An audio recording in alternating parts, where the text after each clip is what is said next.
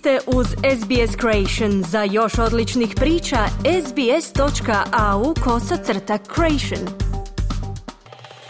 Slušate radio SBS na hrvatskom jeziku. Ja sam Mirna Primorac.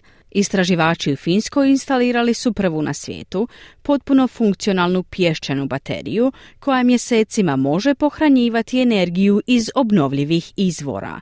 Uređaj koji sadrži 100 tona niskokvalitetnog pijeska puni se toplinom proizvedenom od jeftine električne energije iz sunca ili vjetra.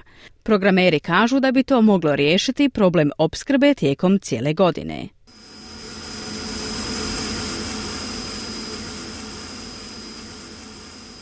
U gradu Tampereu u zapadnoj Finskoj pumpa gura vrući zrak u veliku posudu s građevinskim pjeskom.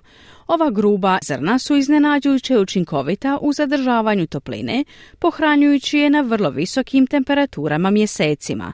Ova tehnologija, temeljena na pjesku, ima za cilj prevladati jedan od najvećih izazova s kojima se suočava obnovljiva energija. Što učiniti kada vjetar ne puše i sunce ne sija? Tommy Eronen jedan je od programera koji stoji iza novog sustava.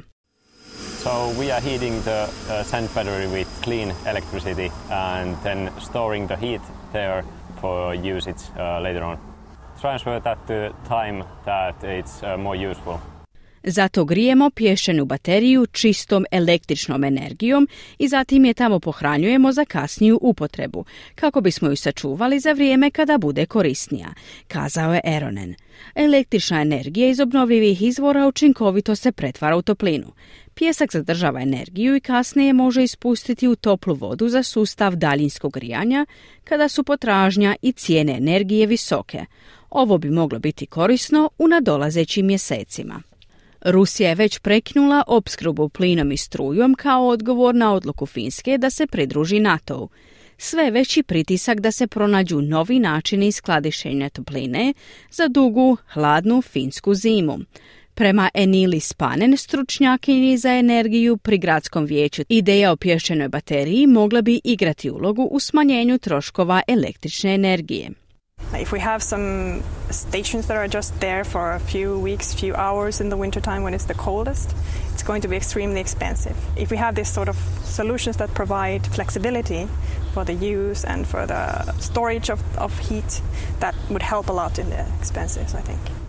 Ako imamo elektrane koje su tu samo nekoliko tjedana, nekoliko sati za korištenje zimi kada je najhladnije, to će biti izuzetno skupo.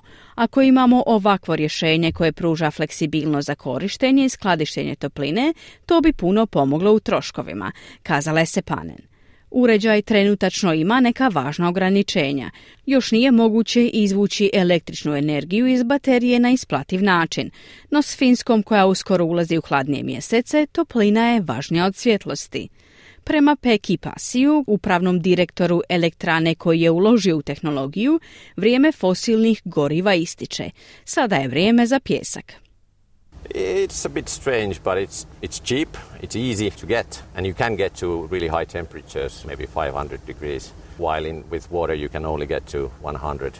So you get a lot of heat stored in a small space. Malo je čudno, ali je jeftino, lako ga je nabaviti i možete postići stvarno visoke temperature, možda 500 stupnjeva, dok s vodom možete doći do samo 100. Dakle, pohranjujete puno topline u malom prostoru, kazao je Pasi.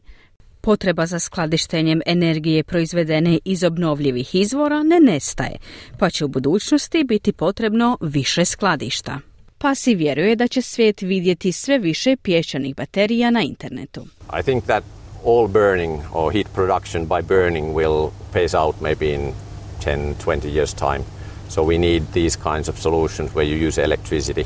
We like the idea that we want to try something new, the first, be the first in the world to do something like this. Mislim da će se svako spaljivanje ili proizvodnja topline izgaranjem potpuno ukinuti za možda 10 do 20 godina.